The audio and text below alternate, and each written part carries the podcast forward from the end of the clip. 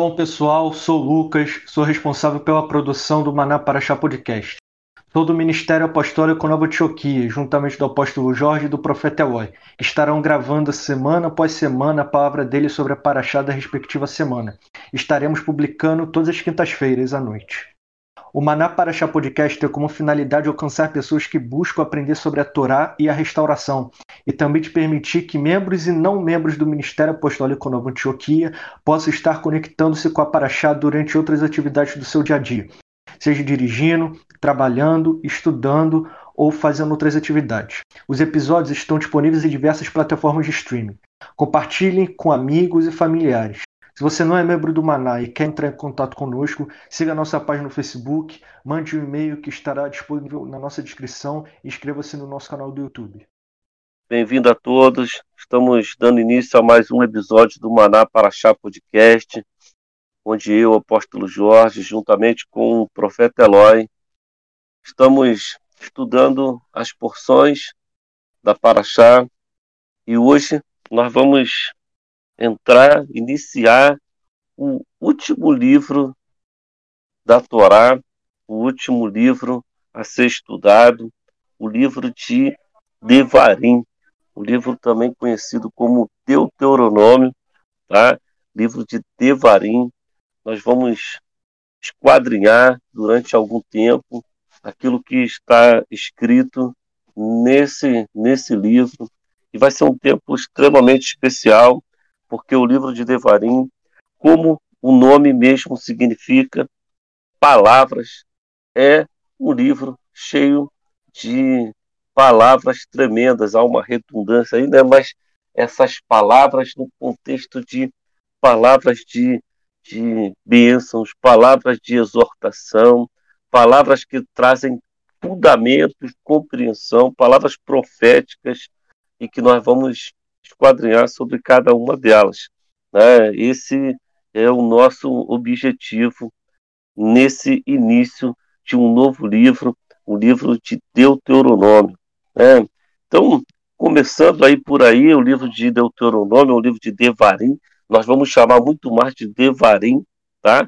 Deuteronômio no grego significa segunda lei ou repetição da lei, mas no hebraico o idioma original do rolo é Devarim, significa palavras. E é muito importante porque eu creio que muito do que nós vamos estudar em cada uma das porções desse novo livro é entender que Moisés, ele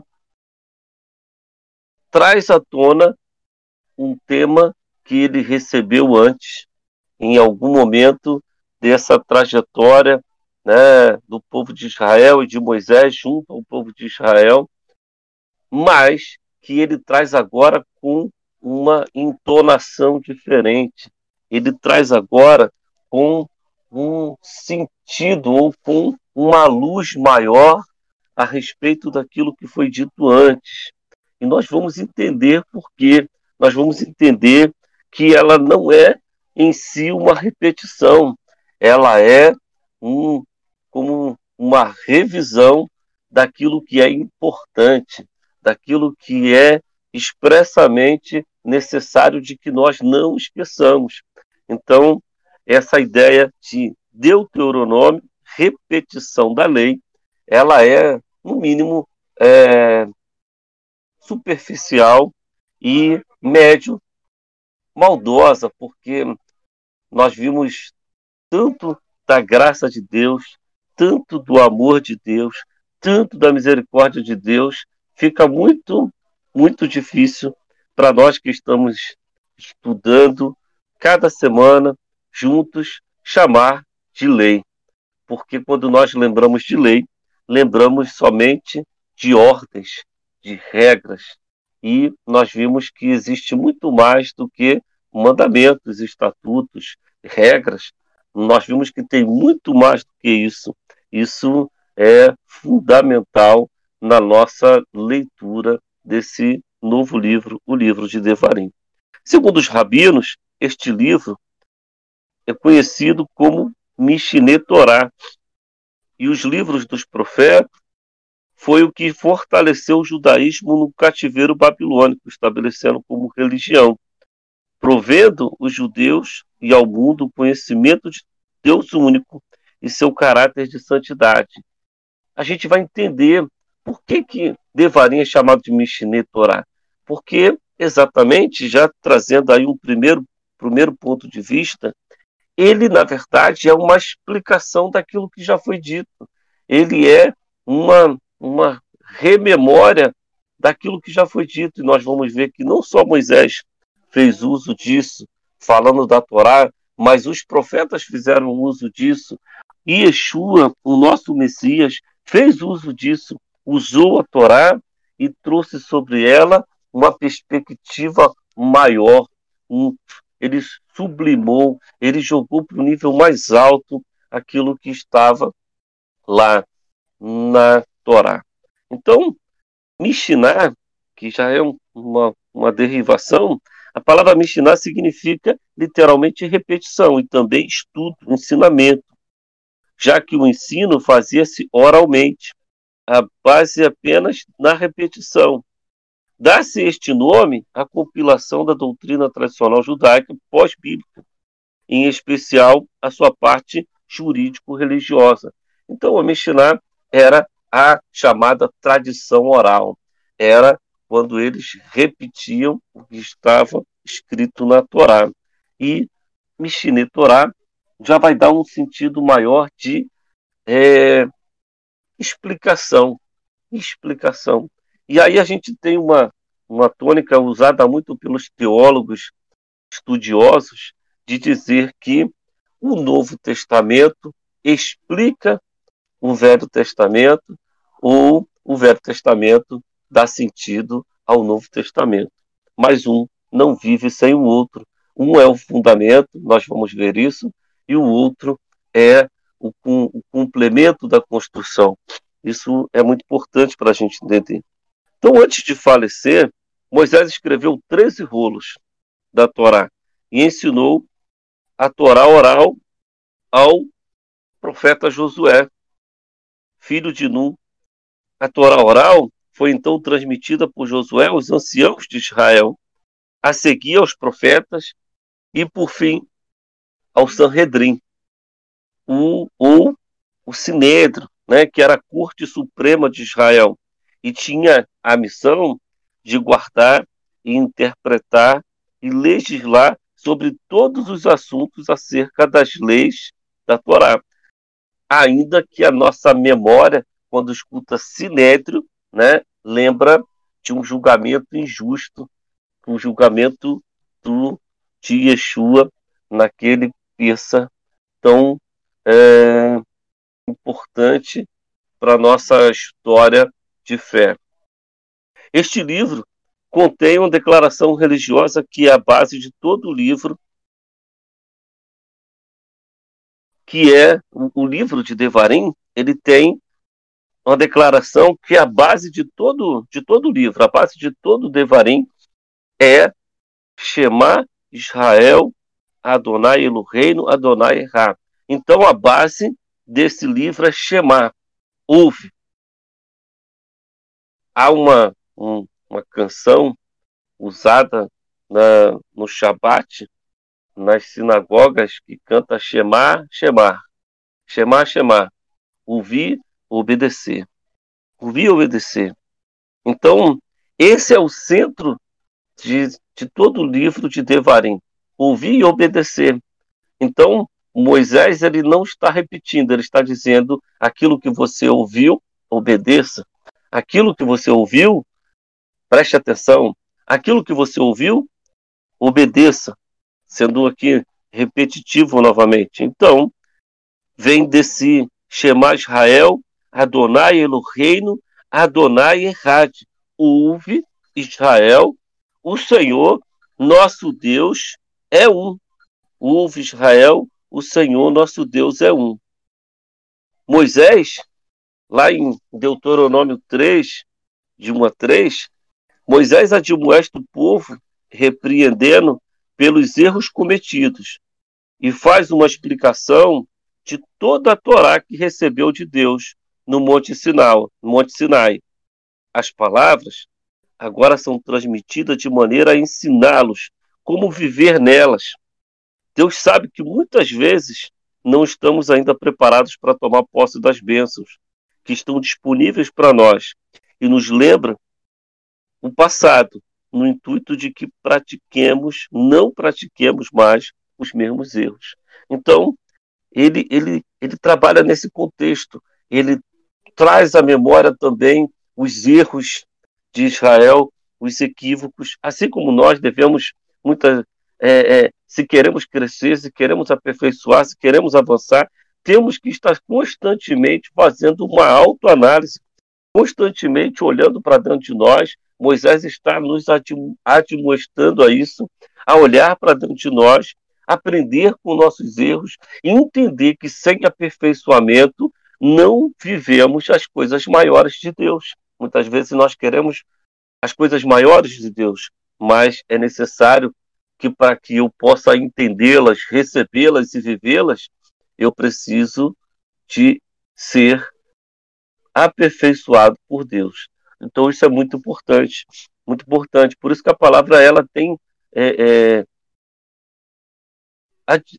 advertências para nós, que nós devemos aperfeiçoar tanto corpo, quanto alma, quanto espírito. Então há uma necessidade constante de que nós estejamos sempre olhando para dentro de nós, encontrando aquilo que precisa ser mudado, encontrando aquilo que precisa ser deixado para trás, para que a gente possa avançar para o alvo, que é o nosso Mashiach, que é ser como ele, que é chegar à estatura dele, que é manifestar o reino de Deus, através do poder que alcançamos através de Yeshua. O fundamento de uma casa que segura toda a casa.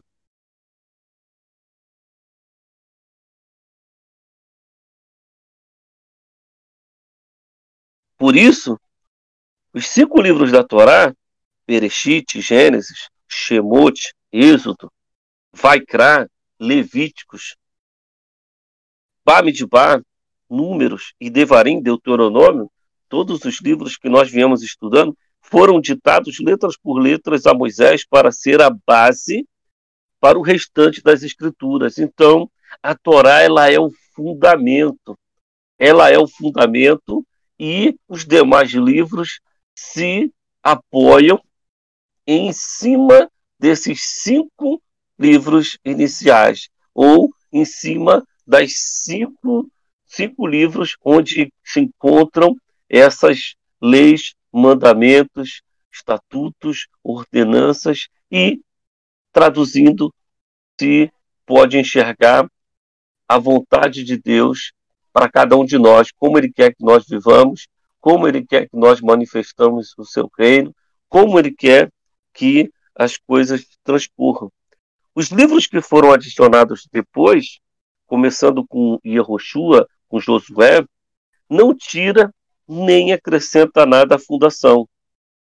Nenhum livro que vem depois não acrescenta nada à Torá e nem tira nada da Torá. Ele traz luz, ele sublima, tá? Como está escrito, Deuteronômio 4:2, ou no próprio aí Devarim 4:2, não acrescentareis a palavra que vos mando, nem diminuireis dela, para que guardeis os mandamentos do Senhor, vosso Deus, que eu vos mando. Por isso, temos que ter muito cuidado com conceitos feitos sobre qualquer livro da Bíblia que não estejam fundamentados na Torá. É importante entender isso, pois toda revelação tem que estar respaldada nela, como está escrito em João 5,46. Porque se vós cresceis em Moisés, crerias em mim, porque de mim escreveu ele. Então, o próprio Yeshua está dizendo que se o povo tivesse fundamentado na Torá, creriam facilmente em Yeshua. Mas por não estarem fundamentados na Torá, por estarem olhando para outros livros, sem usar a Torá como fundamento, eles não puderam discernir Yeshua. Mas temos aqui algo que parece contraditório, uma contradição, mas que nós vamos entender o porquê do Devarim, porquê não ser Deuteronômio, porquê não ser repetição da lei. Yeshua, em João 13, no Evangelho de João 13:34, ele diz: um novo mandamento vos dou, que vos ameis uns aos outros como eu vos amei a vós. O que é isso, então? Yeshua, então, ele quebra aquilo que foi escrito e que nós lemos, de que não deveria acrescentar nada, nem tirar nada, né? O que ele fez, então? O que ele fez, como conclusão, e para que você entenda, foi o mesmo que Moisés fez no livro de Devarim. Ele pega o mandamento 215, que se encontra em Levíticos 19, 18, em Vaikra 19, 18, onde está escrito: amarás o teu próximo como a ti mesmo. Yeshua ensina a aplicação perfeita do mandamento: como eu vos amei, ama o teu próximo como a ti mesmo. Yeshua amava a si mesmo e ele amou o próximo como ele amava a si mesmo. Então, ele disse: como eu amo a vós, vocês amem a eles. Então, é a aplicação perfeita. Ele trouxe sublimidade ao mandamento que já estava lá em Vaikra. Então, Yeshua dá nova vida ao mandamento. É um mandamento que você pode chamar de antigo. O mesmo princípio nós vemos em 1 João, agora na Epístola de João, no capítulo 2, nos versículos 7 e 8, que diz assim: queridos amigos, não lhes escrevo um mandamento novo. Ao contrário, trata-se de um mandamento antigo, que vocês têm desde o princípio. O mandamento antigo é a mensagem que já ouviram. Contudo, o que lhes escrevo é um mandamento novo, e sua verdade é vista tanto nele quanto em vocês, pois as trevas estão se dissipando e a verdadeira luz já brilha. Olha que tremendo texto esse. Tremendo texto, tremendo texto. Por que um tremendo texto? Porque João, ele ali sendo pressionado pelos discípulos que diziam: olha, Mateus escreveu um evangelho, o Lucas escreveu o evangelho, Pedro escreveu o evangelho, falta você escrever o evangelho. E ele diz: olha, eu não vos escrevo nada novo, nenhum mandamento novo, senão o que de mais antigo. E também entendeu o seguinte: não havia, ainda que houvesse esses evangelhos, essas boas novas sendo divulgadas, não havia um novo testamento. O antigo que ele se refere, aquilo que ele se refere como o que eles já tinham, era a Torá e os profetas. Então, a base da fé dos apóstolos era a Torá e os profetas. Então, ele diz: olha, não trago nada novo. Mas ele diz: é novo porque ele, através de Yeshua, se renova. Através de Yeshua, ganha luz. Através de Yeshua, ganha sentido. Através de Yeshua, ganha poder. Então, isso que Moisés estava tentando trazer nesse livro de Devarim, e que os demais profetas, e fechando com Yeshua, eleva do nível máximo como Messias. Ele eleva ao nível máximo, um nível de vida, sublimidade, poder, para que nós, que agora temos o Espírito Santo, o Espírito de Deus, o Espírito da verdade, tenhamos o testificador de toda a palavra de Deus e cumpramos aquilo que está escrito em Romanos 8, que dizia que no antigo os homens não tinham poder para obedecer. Agora você tem o Espírito Santo, não apenas para ter poder para obedecer, mas ter poder para manifestar os princípios do reino de Deus. Poder para manifestar o poder do reino de Deus. Isso é tremendo demais. Isso aqui, a gente começa Devarim entendendo que Devarim é um livro que abre as janelas dos céus para os mistérios de Deus e para a glória, para a Shekinah de Deus, para que venha sobre nós poder, milagre, autoridade, legitimidade. Tudo isso nós encontramos quando nós submergimos, quando nós imergimos no livro de Devarim. A Torá é o maior nível de autoridade das Escrituras. Nem mesmo o Messias Yeshua, o nosso Messias, alterou, acrescentou algo que Moisés escreveu, mas deu verdadeiro significado, como nós estamos dizendo aqui.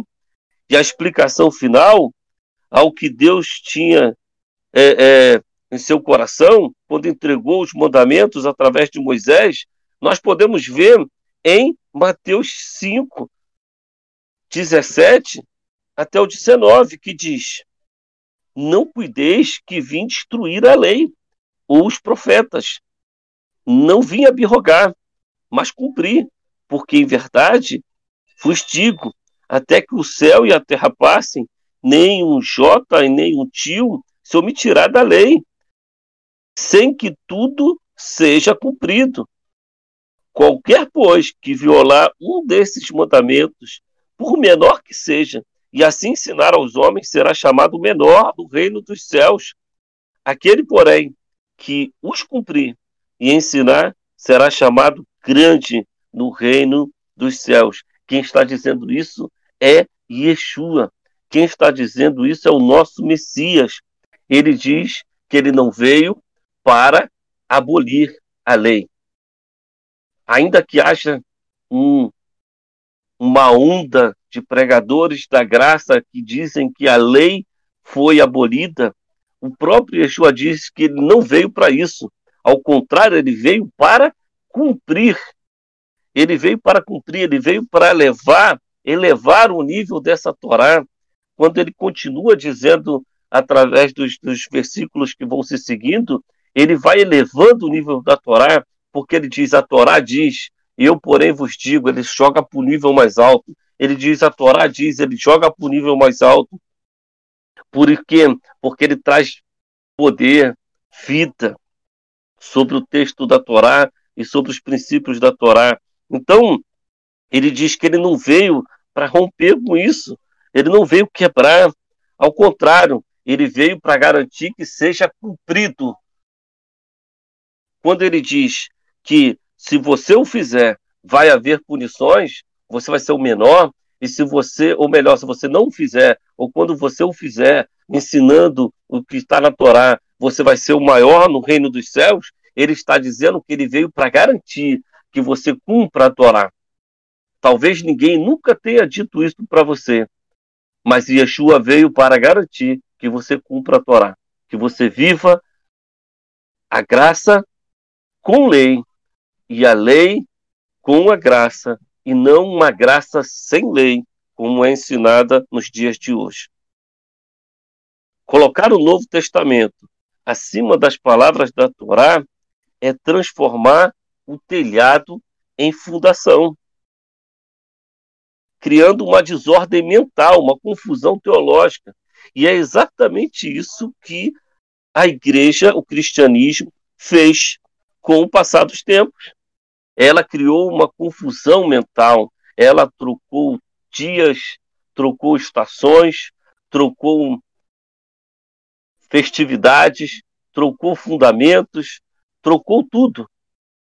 Ela aceitou a doutrina de Balaão, ela aceitou a doutrina dos Nicolaitas, ela aceitou todos esses ensinos que a palavra diz que eram satânicos, que eram adversários àquilo que Deus, através de Yeshua, havia trazido para ser sublime, para manifestar poder.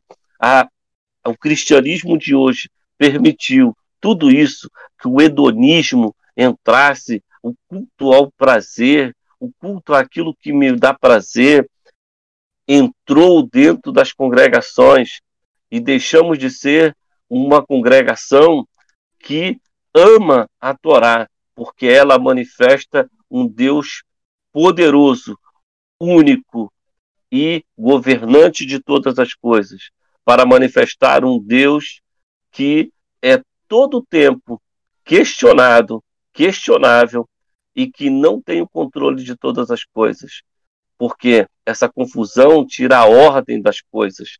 Por isso, Devarim, ela começa com essa temática de que Deus é um só, não existe outro, não existe Deus além do Deus de Israel, não existe Deus além de Adonai, não existe outro além de o de rei, Vavirei.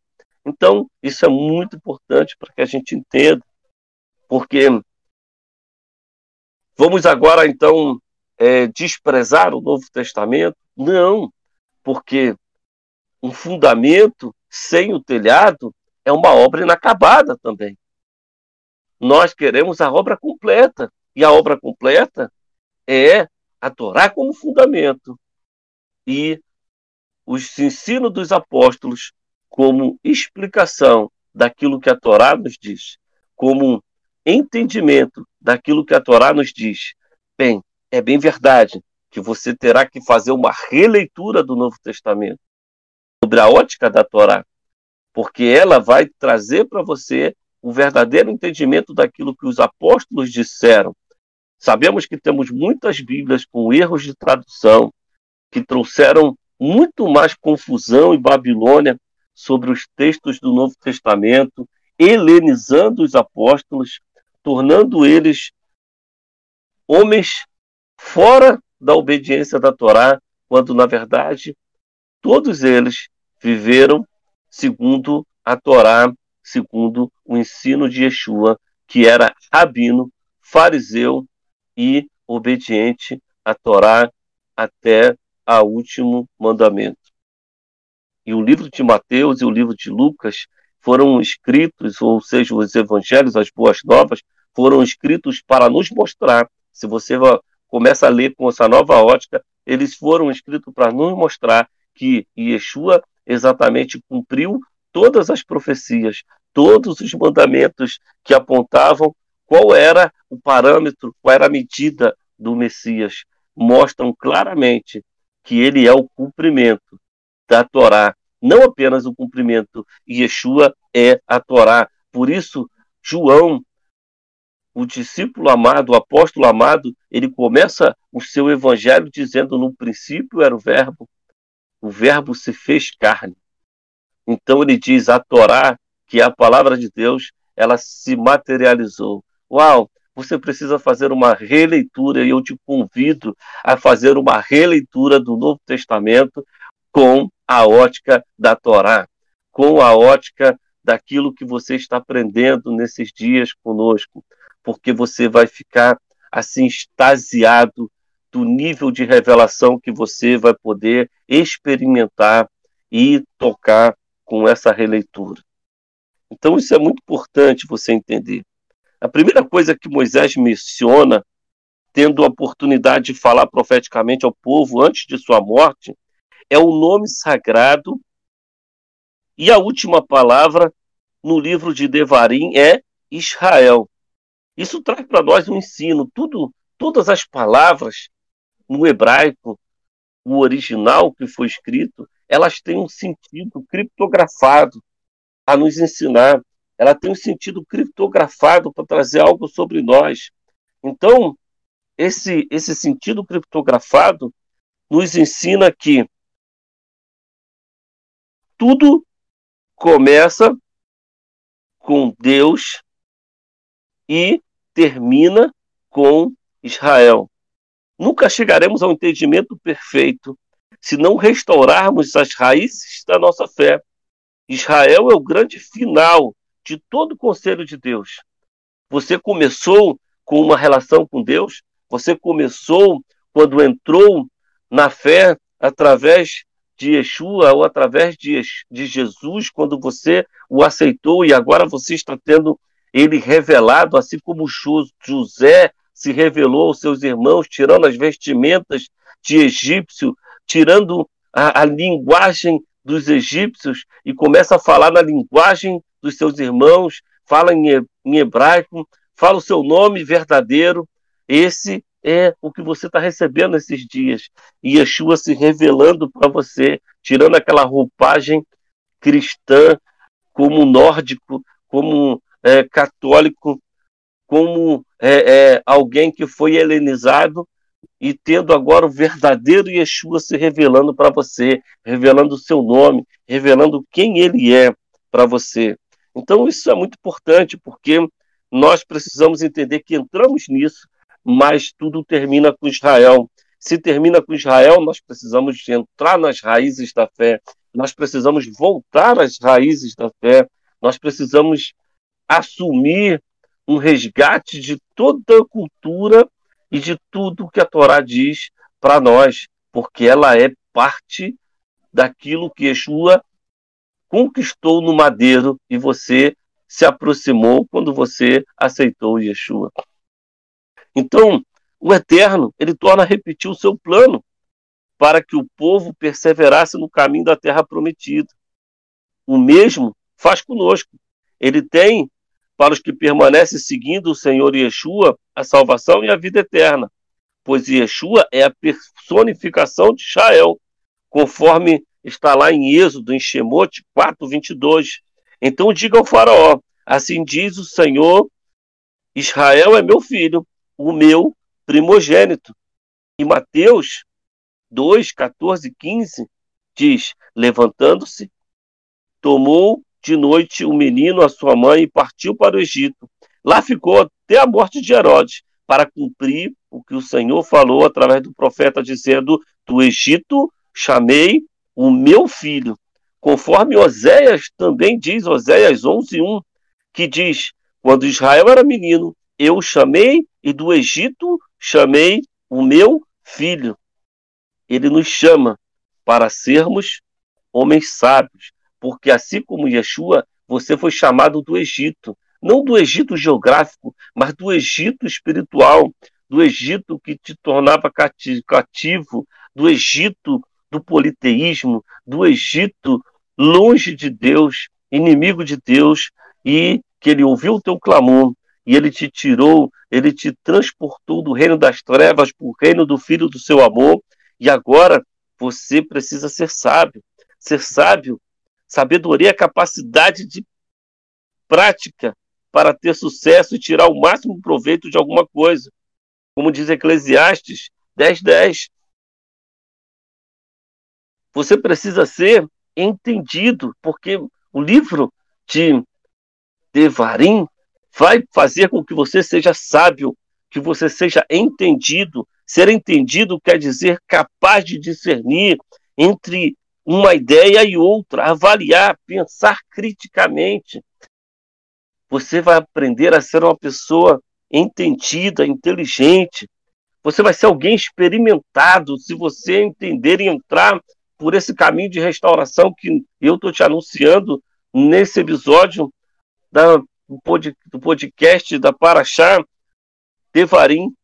Ser experimentado, conhecido em sua tribo. O conceito hebraico tem a ver com uma relação de experiência, do acúmulo de pensamentos, ou seja, experimentado é alguém que pratica e já foi marcado pela palavra de Deus. Você vai ser alguém marcado pela palavra de Deus, com seus dons, com poder, com curas, com milagres, com a palavra de legitimidade saindo da tua boca. Este é o processo correto ao estar lá a uma liderança, como se diz lá em Atos 6, de 3 a 7. Né? E a fé é algo que obtemos ao prestar atenção nas revelações de Deus. Não há desculpa para não acreditar, porque há suficiente revelação de nosso Pai Celestial em tudo que nos rodeia para confiar nele. Então, isso é a essência do livro de Devarim, a essência, uma essência de muita revelação, de muita palavra, de muito profético. Nós seremos ativados, você vai ser ativado, eu vou ser ativado, o profeta vai ser ativado, ele e eu estaremos aqui para te ativar para um nível mais alto, porque nós chegamos em Devarim, estamos no nível mais profundo, mais intenso, de tudo aquilo que a Torá diz até agora. E prepare-se, Prepare-se, essa jornada de Devarim, que terminará no dia das festas de Sucote, será uma jornada que terminaremos em júbilo por tudo aquilo, pela grande colheita que você e eu vamos experimentar dos frutos de Deus em nossa vida, em nome de Yeshua Hamashia. Amém. Amém. Eu quero passar agora para o profeta. Tenho certeza que o profeta vai levar a um nível muito mais alto, porque Devarim é um livro extremamente onde o Espírito de Deus se ativa em nós, o profético se ativa em nós, e você será abençoado profundamente com essa podcast. Amém? Profeta? Amém. É um ensino tremendo, uma palavra tremenda. Você está sendo presenteado nesse início de Shabbat com essa palavra, com tanta revelação, com tanta coisa, para você passar esse final de semana todo e essa semana ainda lembrando e digerindo essa palavra com bastante calma. Teve tantas coisas muito importantes, tantas coisas tremendas, e vamos falar um pouquinho mais, né, sobre essa Parashá do livro de Devarim, que começamos hoje. E é um livro, se a gente olhar, né, naturalmente, e ler Devarim como um romance, igual a gente lê um livro, né, de história, a gente vai ver que é um livro que tem uma história que não teria o final, de repente, dos filmes que a gente gosta de ver, porque começa, né, não nessa Parashá específica, a Parashá número 1, a Parashá Devarim, né, que é o nome do livro, mas já na próxima Parashá vai ter a Parashá Supliquei, né, e é Moisés suplicando ao Eterno para ele deixar entrar, e o Eterno falando que não, ele não iria entrar na Terra Prometida. E no último, né, já estou dando spoiler, né, como se estivesse dando spoiler do livro e spoiler do filme, nos últimas Parashás você vai ver que quando Moisés é chamado pelo Eterno e ele fala: olha, Moisés, esse teu povo vai entrar, mas eles vão se desviar de mim, eles vão se prostituir com outros deuses, ele vai ser levado cativo. Imagine Moisés ali, sem agora poder fazer mais nada, ouvir, né, essa profecia do Eterno. Então, é um livro assim que é um pouco, né, se a gente lê naturalmente, triste, mas ao mesmo tempo traz ensinamentos tremendos, porque Moisés, assim como o apóstolo falou, ele recebe a palavra do Eterno, recebe a Torá, e Torá não entenda como lei, nunca entenda como lei, ele entenda como um ensino, e não um ensino para você ter na tua mente só, mas um ensino para tu ter no teu coração e para que você possa viver através dele. Por isso que estudamos Bar Mitzvah e falamos que ali Deus formou a identidade. É um livro que fala da identidade. A identidade estava em viver os mandamentos do Eterno. E Moisés, ele vive esses mandamentos com uma intensidade tremenda nesses 38 anos de peregrinação do deserto. Né? Foram um total de 40. Mas ele vive com essa intensidade. E ele, com essa intensidade que ele vai vivendo, ele começa agora a falar das leis. E a gente vai ver que ele vai trazer grandes revelações, porque ele não simplesmente se contentou em conhecer ela com a sua mente, em saber dela, mas ele viveu os mandamentos do Eterno. Então, essa Parashá, né, se a gente for dividida, dar uma dividida nela assim, em trechos, né, pequenos, do capítulo 1, versículo 1 a 8, a gente, Moisés vai estar falando do tempo que eles deixaram o Sinai, né? Do 9 ao 18, ainda no capítulo 1, vai estar dando instruções aos líderes, né? Instruções aos líderes que ajudaram ele a liderar o povo. Do 19 ao 33, no capítulo 1 também, vai estar falando dos espias, né? Da rebelião em Cades Barneia, vai estar falando, ele está reprisando esse ponto histórico. Do 1 também, do 34 ao 46, vai estar falando do castigo de Israel pela incredulidade. Já no 2, do 1 ao 23, se não me engano, é a jornada no deserto, toda a jornada do deserto. Do 2, do 24 ao 37, é a derrota de Sihon, né, o rei, né, Sihon, eles conquistam as terras dele. No 3, do 1 a 11, é a derrota de Og, o gigante. Do 3, 12 a 20, é a atribuição das tribos de Ruben, Gad e a meia tribo de Manassés, que eles ficaram com a terra aquém do Jordão, mas teriam a obrigação de guerrear junto com seus irmãos para conquistar agora a terra prometida. E no finalzinho, já no 3, 21, 22, Moisés já começa a falar diretamente com Josué, né, para como ele deveria liderar o povo e como ele deveria depender do Eterno e confiar no Eterno para tudo aquilo que ele tinha que fazer e deveria fazer. Bom, o apóstolo já falou muito bem de uma curiosidade muito importante, e aí a gente quer, né, nesse primeiro paraxá, já te chamar a atenção para que quando você começar a ler, começar a caminhar conosco, começar a trilhar essa jornada conosco, lendo o livro de Devarim, você vai ver que parece que Moisés mudou os mandamentos. Houve uma mudança, né? Fala assim, poxa, mas aí não estava escrito assim. Nem em Êxodo, nem em Levítico, nem em Números estava escrito assim. Parece que foram alterados. Mas é porque Moisés, como eu falei, ele viveu os mandamentos. Ele viveu esses mandamentos. E agora ele está tornando eles mais aplicáveis na vida. E tornar eles mais aplicáveis, assim como fez Yeshua, tornar eles ganhar um sentido pleno para que você entenda e possa viver, não quer dizer diminuir ou tirar o peso daquele mandamento. Não quer dizer que você alterou e tornou ele agora fácil, não. Você está dando a ele praticidade para viver. Você está dando praticidade, você está tornando ele agora praticável. Ele está ganhando, com essa praticidade, um poder de ativar a sua vida e transformar a sua vida. Então, isso, Moisés, ele consegue isso. Como? Vivendo esses mandamentos.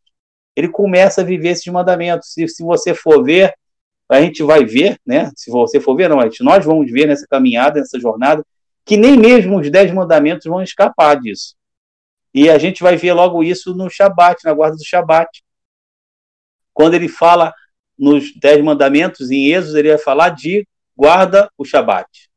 Já agora, ele vai falar para você, lembra-te do dia do Shabat.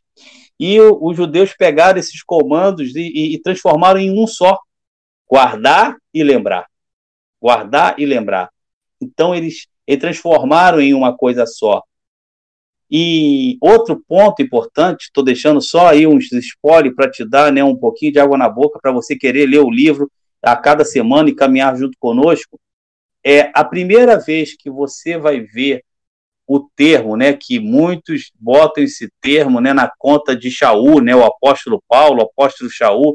Não, esse termo é de Moisés. Moisés entendeu aquilo que o Eterno queria com a aliança, com a circuncisão. E ele vai falar 2 vezes no livro de Devarim, circuncisão do coração. Moisés vai falar 2 vezes nesse livro, circuncisão do coração. Ele vai falar, circuncidai, pois, o prepúcio do teu coração, e não te tornes mais teimoso. Olha, e depois ele vai falar, e o Senhor teu Deus circuncidará o teu coração e o coração de tua descendência, para que ameis o Senhor teu Deus de todo o teu coração, de toda a tua alma, para que vivas. No Antigo, né, o pessoal às vezes separa Antigo Testamento, Novo Testamento, mas na verdade é um livro único de uma história, há uma aliança ali renovada em Yeshua, mas é um livro de uma aliança que foi se renovando, né, através da história. E em Jeremias, ele também vai pegar esse texto de Moisés. Jeremias tinha o quê? Ele só tinha esse texto. Então ele vai falar o quê, Jeremias? Circuncidar-se ao Senhor. Tira o prepúcio de vosso coração, ó homem de Judá e habitante de Jerusalém, para que minha ira não saia como fogo e não queime ninguém para apagá-lo, por causa da maldade das tuas obras. Então a gente vai ver esses pontos onde não foram, né, colocados. Você vai ver depois o apóstolo Shaul falando deles em Romanos, em Coríntios, em Gálatas, em Efésios, em Filipenses, em Colossenses, todos eles, você vai ver esse termo prepúcio do coração. Mas foi Moisés aqui, e por quê? Porque ele viveu os mandamentos. E esses mandamentos ganharam sentido em sua vida, mudaram a sua vida. Mudaram. E essa mudança trouxe essa compreensão melhor da palavra. E ele agora vai fazer uma releitura aqui em Devarim, agora trazendo uma compreensão melhor, fazendo com que esses mandamentos se tornem mais práticos na vida dos seus irmãos, do seu povo. Então ele está querendo trazer uma praticidade e ele vai fazer essa releitura. E na Parashá passada eu falava contigo que quando nós fazemos uma releitura dos mandamentos, da palavra do Eterno, é porque nós estamos transicionando o tempo. E Israel estava para transicionar o seu tempo. Israel, ele estava no deserto, ele saiu do Egito escravo, caminhou no deserto como um povo, se reunia um do lado do outro, e vocês lembra que a gente falava da ordem que o Senhor dá em Números, e ele acampa um do ladinho do outro, e o Eterno no meio dele. E eles caminharam assim, com uma proteção, né? E eles viam a figura do Eterno na chama de fogo durante as noites, na coluna de fogo durante a noite, na coluna de nuvem durante o dia. Só que agora eles estão para transicionar o tempo. Eles estão para entrar na terra prometida, onde eles não viveriam mais juntinho. Eles não viveriam mais um próximo do outro, cada um teria a sua terra. Eles viveriam com as suas tribos. O Eterno agora teria um lugar fixo, o tabernáculo ficaria num lugar fixo, não ficaria agora no meio de cada uma das tribos, mas num lugar fixo. E aí, ele está mudando agora sua forma de viver, sua forma de caminhar, e Moisés entendeu isso. E ele vai fazer essa releitura para que agora, com essa nova forma, esse transicionamento de tempo, de estilo de vida, o povo pudesse ter uma maior praticidade de viver a palavra, com o mesmo peso que ela tinha antes. Ele só está tornando ela mais compreensível, mais aplicável. Né? Imagine aquele que fala, guarda o Shabbat, ele fala assim, lembra, porque você vai estar sozinho na tua casa. Tu vai estar sozinho. E quando tu estiver sozinho, tu vai guardar?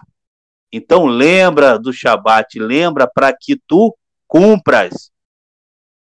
Então é tornar mais aplicável, não é deixar de fazer, não é tornar isso de qualquer forma, não. É tornar algo prático.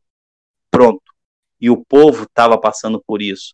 E o povo passava por esse momento. E Moisés aqui, ele vai fazer essa releitura, preparando o povo para esse novo tempo. Então, o Eterno permite isso. Não uma mudança, né? Uma transformação, mudar, distorcer o mandamento dele, não. Mas fazer com que ele se torne mais aplicável na sua vida diária. Fazer com que ele ganhe sentido na sua vida diária. Fazer com que você tenha um entendimento daquilo que está vivendo. Quando Moisés fala de cortar o prepúcio do coração, a pessoa estava sabendo que muito mais do que algo físico no corpo, Deus queria algo no íntimo, no profundo. E isso trouxe uma compreensão para eles. E hoje eu vejo que nós também estamos transicionando um tempo. E precisamos ter essa coragem, não de querer mudar lei, mas tornar aquilo que o Eterno quer para cada um de nós aplicável, praticável. porque o que tem se tornado é algo que não temos praticado, algo que não temos vivido. E quando não vivemos, não somos transformados. E Yeshua sabia também disso. Assim como o apóstolo falou, Yeshua sabia. Depois que Yeshua, ele sabia que depois da morte dele havia uma transição de tempo. Um tempo onde qual nós fomos enxertados também. Haveria essa renovação de aliança. Isso foi profetizado, Jeremias profetizou.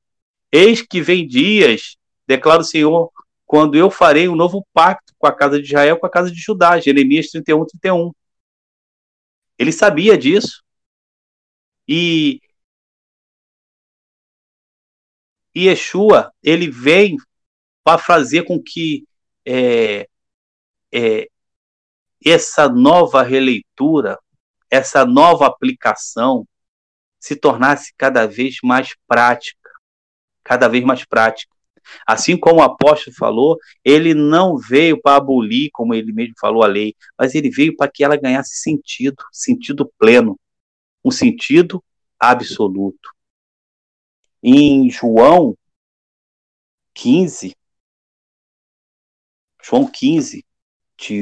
de 1 a 10, de 1 a 11, desculpa, ele vai falar muito claramente sobre isso, sobre esse ensino que ele ensinou foi a Torá.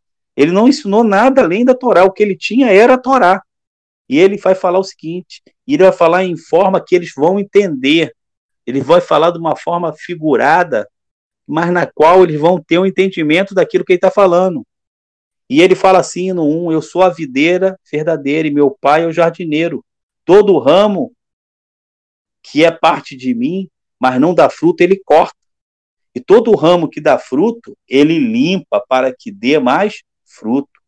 Neste momento, por causa da palavra que eu lhes falei, vocês estão limpos. Que palavra é essa? Os mandamentos. O ensino. Torá é ensino. Permaneçam unidos a mim, como eu estarei com vocês. Como o ramo não pode dar fruto por si mesmo, a parte da videira, vocês também não podem dar fruto a parte de mim. Eu sou a videira e vocês são os ramos. Quem permanece unido a mim e eu com eles dá muito fruto, porque sem mim vocês não podem fazer nada. A menos que alguém permaneça unido a mim, será jogado fora como o ramo e secará. Esses ramos são apanhados e lançados ao fogo, onde queimam. Se vocês permanecerem unidos a mim e minhas palavras a vocês, pedirão o que quiserem e lhes serão concedido. Este é o modo pelo qual meu Pai é glorificado, que quiserem e lhes pedir o que quiserem, e lhes será concedido. Esse é o modo pelo qual meu Pai é glorificado, pelo fato de vocês darem muitos frutos. Dessa forma, provarão que são ser meus talmidins, meus discípulos. Como o Pai me amou, eu também os amei, por isso permaneçam no meu amor. Se vocês guardarem meus mandamentos, permanecerão no meu amor, como eu tenho guardado os mandamentos de meu Pai e permaneço em seu amor. Eu lhes disse isso para que minha alegria esteja em vocês e a alegria de vocês seja completa. Então aqui ele está falando, se eu continuar lendo, ele vai falar o seguinte, este é meu mandamento, mantenham o amor uns pelos outros, como eu os amei. A gente se lembra que a gente falou de resumir a Torá? Ele está resumindo aqui a Torá. Ninguém tem maior amor que este. Quem abre mão da própria vida pelos seus amigos. Então, Yeshua aqui, também como Moisés, ele faz uma releitura da Torá. Ali para os seus discípulos. Ele está preparando eles e tornando prático e praticável os mandamentos do Eterno. Está tornando eles mais claros, está fazendo com que ele ganhe poder, como disse o apóstolo. E ele fala dessa importância de você observar e obedecer os mandamentos. Não simplesmente saber, não simplesmente conhecer. Você precisa dar fruto.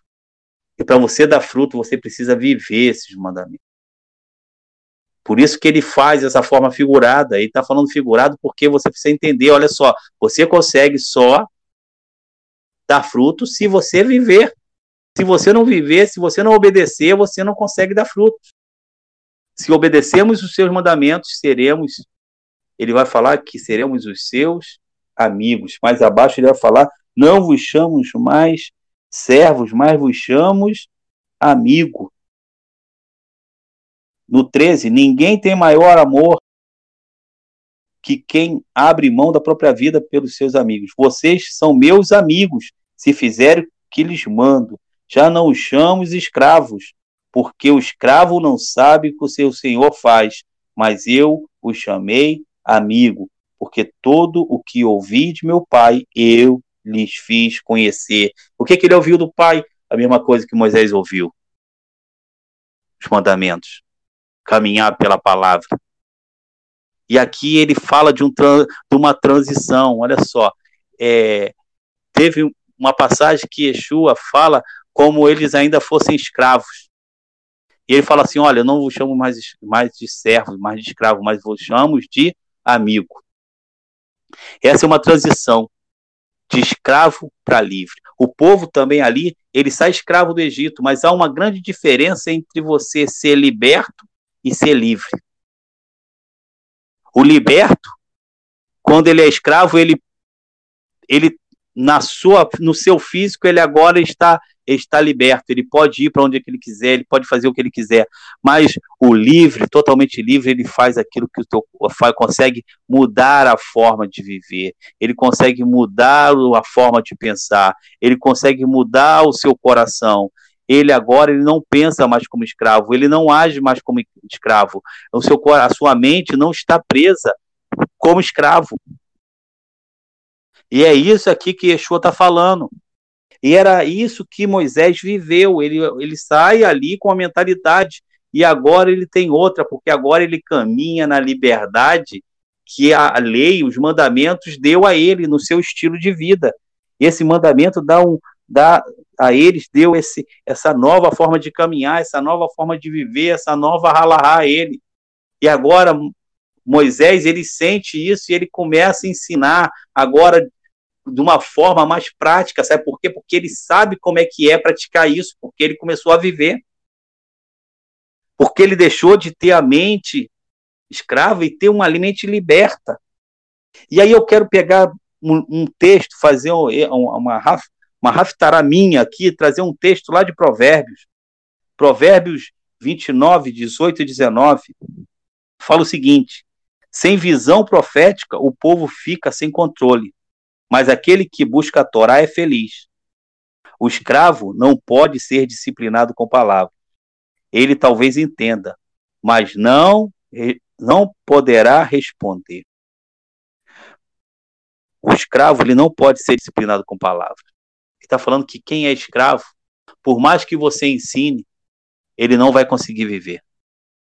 Por mais que você ensine, ele não vai conseguir caminhar com aquilo que você ensinou. Ele pode até saber na sua mente. Ele pode até entender a palavra na sua mente, mas ele não consegue viver, ele não consegue botar em prática, ele não consegue ser transformado. Por isso que também essa transição de tempo é um chamado para você ser liberto, usar da tua liberdade, usar de ser livre para ser totalmente liberto. Saber que você pode mudar e caminhar pelas palavras que o Eterno te deu. E como é que você vai fazer isso? E aí eu te faço o mesmo convite que o apóstolo acabou de fazer. É um tempo de transição, sim. Hoje passamos por um tempo de transição. Estamos transicionando um tempo. E eu te convido, mais uma vez, a fazer uma releitura de Devarim e do Novo Testamento, assim como o apóstolo falou, agora com uma nova visão, não uma visão distorcida, uma visão escrava, mas com a visão que Yeshua conquistou para você, que te libertou, que te tornou livre, que te faz agora entender seus mandamentos e não só ficar na tua mente, mas você praticar, porque ele vai tornar eles algo prático, algo que você possa viver, algo que vai transformar em poder de transformação e mudança na tua vida. É um tempo de você entrar nesse tempo de restauração, deixar o Eterno restaurar a sua vida, mudar, transicionar esse tempo, fazendo com que os seus mandamentos, as suas leis, os seus ensinos se tornem práticos na sua vida. E você possa, assim como o apóstolo Shaul falou, não sou eu mais quem vivo, mas Yeshua vive em mim. Porque ele entendeu que ele precisava mudar e viver pela palavra do Eterno. Não a palavra que ele tinha aprendido dos rabinos, mas uma palavra agora viva, transformadora, praticável, que você pode botar em prática, que você pode viver, que vai transformar a tua vida e vai fazer com que você caminhe com maior liberdade, com maior poder, com maior unção, porque você vai estar caminhando debaixo da palavra do Eterno. Então, começa a nossa jornada de Devarim, e que ela traga muito mais de revelação sobre a palavra do Eterno, sobre os seus mandamentos, para a minha vida e para a tua vida. Apóstolo? Bem, estamos no início de uma jornada do livro de Devarim, sensacional, para quem gosta de estudar a palavra de Deus, fica extremamente extasiado. Eu aqui escutando e meu espírito aqui falando em línguas, porque o nosso espírito começa a viajar pela palavra de Deus, viajar pela revelação da palavra de Deus. E o que eu posso desejar para vocês é mergulhe juntamente conosco, mergulhe. Faça essa releitura, faça esse novo olhar, essa nova ótica para esse tempo de transição, como foi dito pelo profeta. E que você tenha um Shabbat cheio de Shalom, cheio de luz. Não apenas guarde o Shabbat, mas que você se lembre. Se lembre de como Deus quer que você o faça. Se lembre de honrar a Deus e amar a Deus acima de todas as coisas, porque é isso que Ele deseja. Não apenas que você guarde como quem apenas está livre, mas que você aprenda a desfrutar da tua liberdade.